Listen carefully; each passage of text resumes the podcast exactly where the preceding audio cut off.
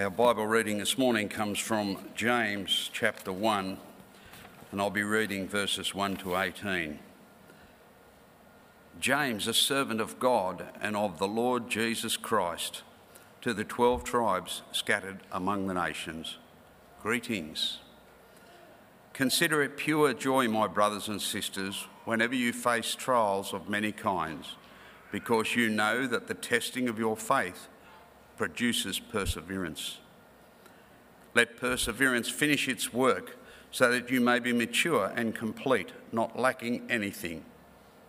If any of you lacks wisdom, you should ask God, who gives generously to all without finding fault, and it will be given to you. But when you ask, you must believe and not doubt, because the one who doubts is like a wave of the sea, blown and tossed by the wind that person should not expect to receive anything from the Lord. Such a person is double minded and unstable in all they do.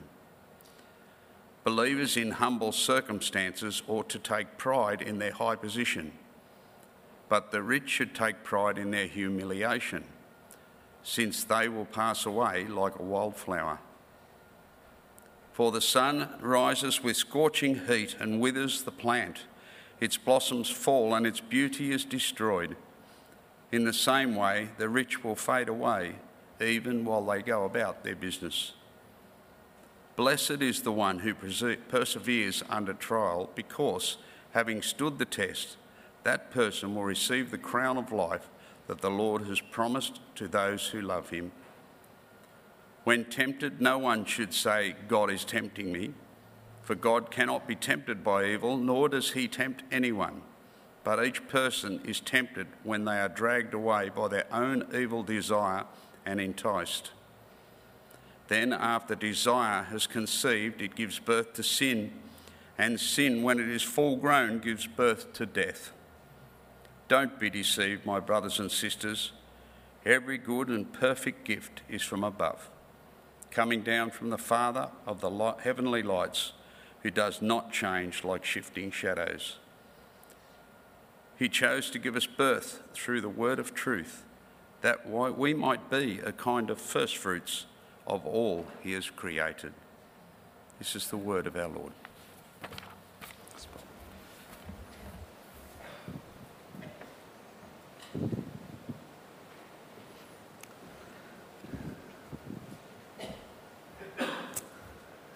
Faith without deeds is dead. At first glance, this is probably the crowning statement that the book of James is so well known for. Whilst we are not saved by our good deeds, authentic faith, that is, faith that is real, will result in good deeds. Today, starting with chapter 1, verses 1 to 18, we are embarking on a 10 week series studying the book or letter of James. James is five chapters in length, and so essentially each week we'll be covering half a chapter. We'll dig deep down into the word and spend ample time in, in each chapter uh, and each half of the chapter each week. For James, faith was no abstract proposition but had effects in the real world. James offers throughout his letter numerous examples to illustrate his point. Faith endures in the midst of trials. Faith calls out to God for wisdom.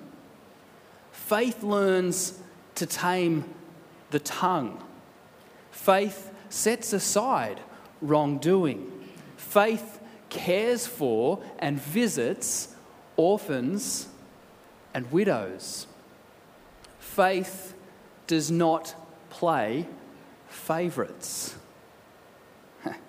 James leaves absolutely no stone unturned to stress that the life of faith is comprehensive, impacting every aspect of our lives and driving us to truly engage in the lives of others. Chapter 1, in its entirety, of which we're only looking at half of today, reads a little bit like a contents page for the rest of the book. All the various themes that will be discussed in the remaining four chapters are briefly touched on in chapter 1. James is a straight shooter. He is deeply interested in the moral application of the Lordship of Christ in concrete, everyday terms. You say Jesus is your Lord. How does that actually play out in your life every day? James is concerned with practical Christianity, which is why this, is, this letter is a favourite of many Christians because of its practical nature. Chuck Swindoll remarks The book of James looks a bit like the Old Testament book of Proverbs dressed up in New Testament clothes. Its consistent focus on practical action in the life of faith is reminiscent of the wisdom literature in the Old Testament, encouraging God's people to act like God's people. If faith is real, it must work. It must have it must make an obvious difference to the way we approach life in all of its beauty and challenge and complexity. And indeed, it certainly has to impact on the way we relate to other people. James's emphasis is not on doctrine or belief it's on the way that that right belief impacts the way we live. James assumes that we already have the right doctrine or the right belief. He assumes that of his readership. He's interested in how that belief is playing out in a person's life. And if it doesn't play out in a person's life, then James simply asks a question what's the use? Two things have dominated my week cycling and studying James. Uh, the tour is on, and this time of year you will find me up late of an evening, uh, perched in front of the TV, being inspired. And then in turn, you might find me waking up early and getting out on the roads on my bike. And I've been thinking about my bike this week. And in fact, I was thinking of bringing it, but I thought, oh, it'll just be too much of a distraction. But I thought about this beautiful bike, which I love and I enjoy so much, and how easy it is for me to watch cycling on the TV and to even look and admire my bike. But unless I put my helmet and my shoes on and get on the thing and ride it, I'm not a cyclist. And I think James is kind of wanting to say the same thing. You might watch, you might look at, you might read and, and learn about, what it is to be a Christian. You have the belief, but I want to see you get on that bike and go for a ride. Show me you're a cyclist. Show me you're a believer by how you live your life. Not just what's in your mind, but what's the, the fruit that results from what is in your mind is what I'm interested in. So let's jump into today's passage.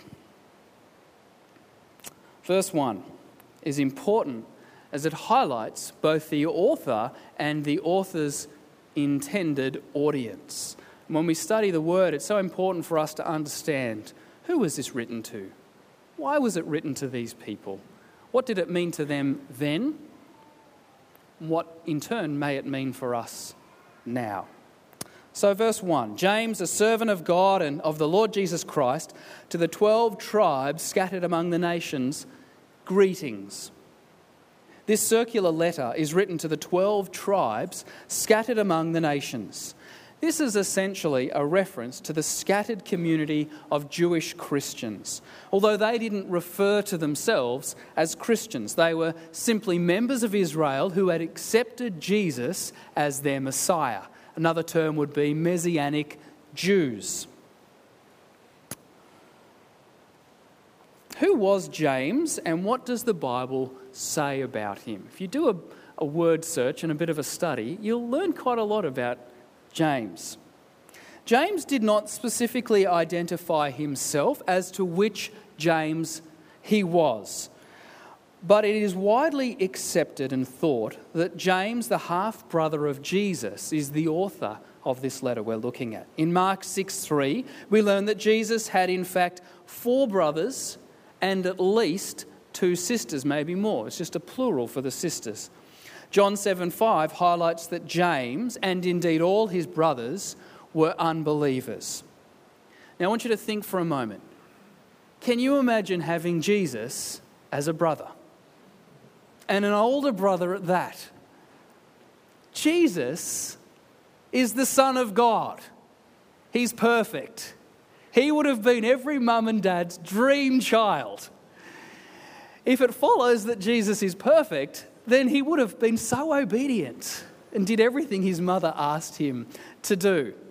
Now, you know, you might have to cast your memory back for some of you. But if you have an older sibling, then you may have found yourself constantly being referred to as so and so's younger brother or sister. And so I'm thinking about James, and he rocks up to school. Ah, you're Jesus's brother. Oh, you're Jesus's brother? I wonder if James lived in the shadow, and indeed the other siblings of Jesus lived somewhat in the shadow of their perfect elder brother. And when we think about that, I think we need to cut them some slack when we understand that none of them believed that Jesus was the Messiah. I mean, we don't read of an angel turning up and telling the siblings that this was the Son of God and that they were to put their faith and trust in him. Uh, to the siblings, Jesus was simply that. He was their brother. And one thing that we need to keep in mind throughout this letter is that James is written from the perspective of a skeptic. Because for so many years, James didn't believe that Jesus was the Messiah. Jesus was simply James's brother. And so I think when James comes to write this letter, he has first hand knowledge of how a skeptic thinks. and at times we will find it confronting. But like it or not, I think James is subtly saying, this is how people think. The concern for verses 2 to 4 is the development of one's character.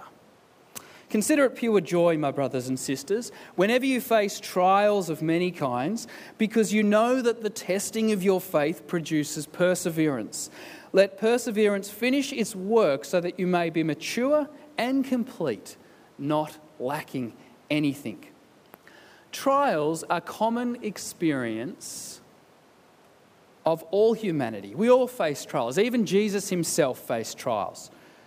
Whilst we all face trials, however, it's how we respond to them that James is concerned with.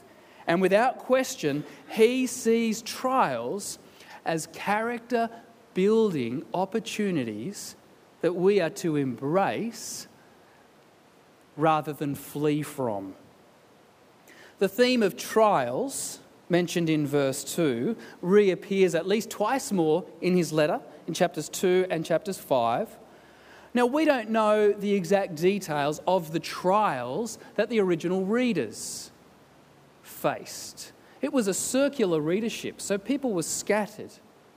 But we pick up a hint in chapter 2 where we read, Is it not the rich who are exploiting you? Are they not the ones who are dragging you into court? Are they not the ones who are blaspheming the noble name of Him to whom you belong? We see here that financial, legal, and religious troubles are hinted at. Whatever the details are of the trials that the original hearers faced, James wants them to see trials as pure joy. How so? Well, it all has to do with our perspective, how we see things. Experiencing trials that test our faith are opportunities to develop perseverance. And James wants us to have a broad perspective, a wide view lens, if you will, when it comes to trials. Because trials are part and parcel along the journey towards being made whole, mature, and complete. And is that not the end goal for the believer? To be made mature, whole, and complete in Christ. Now, I want to pause here and just clarify that James is specifically referring to trials that test our faith. We all face trials of varying degrees, and some are just part of the ebb and flow of life and may not have a direct or indirect impact on our faith, one way or the other. We are, however, to consider trials that test our faith as pure joy because our faith can be stretched and when our faith gets stretched like a muscle, it grows. And when our faith grows, that is something to be celebrated. In Luke 6:22, Jesus calls us blessed when we are persecuted for the sake of the kingdom. That's from the Sermon on the Mount. And I wonder if James had that statement in mind as he penned this letter. When we do face a trial of some kind that puts our faith to the test, the question we are faced with, the question we are faced with is how much do we value maturity in Christ? Is maturing in Christ our highest value? Or is comfort and success a higher value? You see, what we value higher is going to dictate how we respond to the trial. If we value maturity in Christ above all, then we'll learn to have the perspective that James promotes. See it as joy, see it as an opportunity to grow, press in, don't flee. Let's keep moving on. If any of you lacks wisdom, you should ask God, who gives generously to all without finding fault, and it will be given to you. But when you ask, you must believe and not doubt, because the one who doubts is like a wave of the sea, blown and tossed by the wind. That person should not expect to receive anything from the Lord. Such a person is double minded and unstable in all they do. According to James, our great need in the midst of trials is wisdom, clarity about how to walk according to God's ways in God's world. What is wisdom? Well, in modern terms, wisdom often means something along the lines of intelligence or insight. It's an intellectual term. In the Bible, however, wisdom has just as much to do with behavior as with a person's mind. I'll never forget a helpful explanation of wisdom from one of my young adult leaders. It's Mark Beresford, Katie's husband, that some of you might remember. He said this Wisdom is knowledge applied. It is therefore a combination of knowledge and application. We tend to equate old age with wisdom. If you are old, then you are supposedly wise.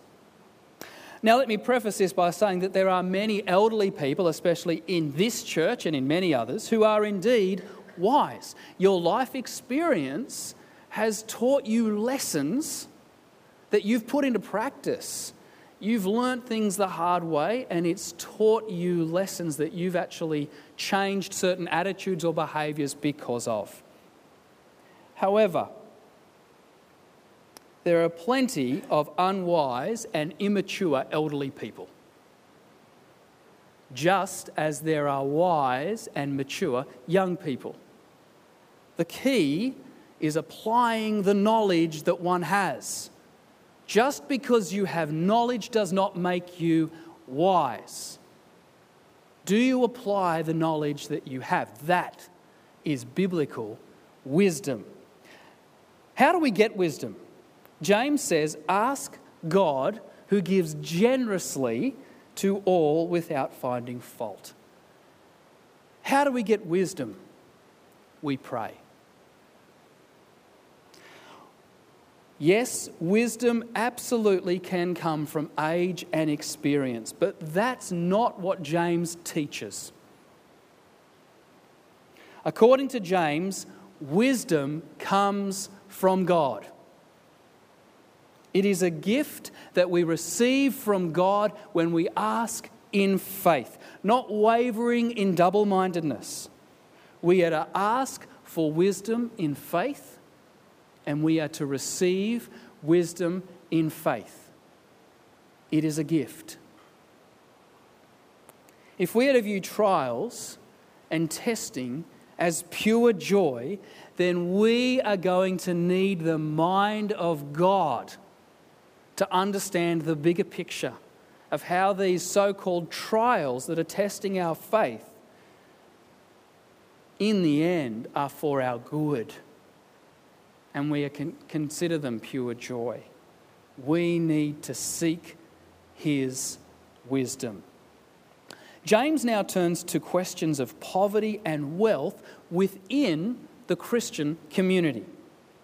During the time when this letter was written, there was no such thing as middle class. There was the rich and there was the poor and about 90% of the population of the Roman Empire lived at or below what we would consider in modern terms as below the poverty line. So, for the majority, not all, but for the majority, I would say, of the readers, they are poor. So, hear these words into that context. Verse 9 Believers in humble circumstances ought to take pride in their high position but the rich should take pride in their humiliation, since they will pass away like a wild flower. For the sun rises with scorching heat and withers the plant. It blossoms, its blossom falls, and its beauty is destroyed. In the same way, the rich will fade away even while they go about their business. This is a classic upside down approach, something the Bible is very good at economics in God's kingdom are vastly different to that of the world. The less money, status, and earthly security you have, the more you will need to learn to rely on God. And if you have to rely more on God, you're blessed. the danger of wealth and status and earthly comforts as we would know, many of us firsthand, is that we can tend to rely more on our stuff than on God. Our consuming can consume us if we're not careful. One commentator helpfully wrote this about the section we're looking at. Regardless of our status in life, we must view our circumstances theologically in terms of God's creation and redemption of us, not socially in terms of our wealth or poverty. Verse 12 Blessed is the one who perseveres under trial, because having stood the test, that person will receive the crown of life that the Lord has promised to those who love him. James is urging believers to understand that the Christian life must be lived in the light not of the present, but of the future. Just like an athlete experiences pain during a race, or a woman giving birth experiences great pain during labour, keeping their eye on the end game helps them persevere, it keeps them going. And James wants us to stay fixed on the end game, which is the crown of life, everlasting life in Jesus, promised to all who love him. If we keep our eyes fixed on the end prize, our perspective will change. Drawing this section to a close, James wants to reinforce that the Christian life is not based on our imperfect attempts at obedience, but indeed on God's good gift, character, and word. Far from sending temptations mentioned in verses 13 and 15, God in fact sends good and perfect gifts. Don't be deceived, my dear brothers and sisters. Every good and perfect gift is from above, coming down from the Father of the heavenly lights, who does not change like shifting shadows. He chose to give us birth through the word of truth, that we might be a kind of firstfruits of all He created. Romans 10 17 says, Faith comes from hearing the message, and the message is heard through the word about Christ. Experiencing rebirth, that is, spiritual birth, from hearing the word of truth, we receive the most perfect gift salvation. Salvation is not a result of anything we have done. It is grounded in the immovable, unchanging character of God.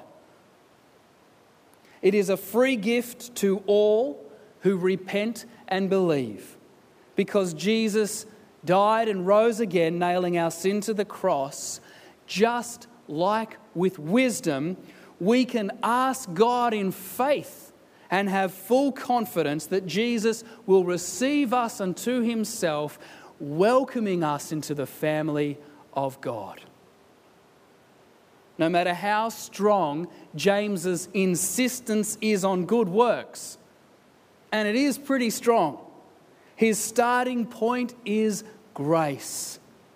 Our spiritual birth is a gift brought about by God's word. If you have not yet placed your faith in Jesus Christ, you're in good company with James, because neither had he for some time. My prayer for you is that you will come to know understand, and receive God's good and perfect gift of salvation that is available for you today. Let's pray. Lord Jesus, we thank you so much this morning for this letter that your brother wrote to Christians who were scattered amongst skeptical unbelievers and had a deep concern that their lives looked different. And Lord, we too are your brothers and sisters. And for most of the time, as a body, we are scattered amongst skeptical people who do not know you as Lord and Saviour. As we study this book of James, I pray that you would convict us. I pray that your word would go deep into our minds and our hearts. And we pray, God, that you would give each of us wisdom to apply the knowledge that we receive. May our lives be remarkably different, and may our lives glorify the Lord Jesus Christ, and may others come to know you as a result. We love you and we thank you for your word. Amen.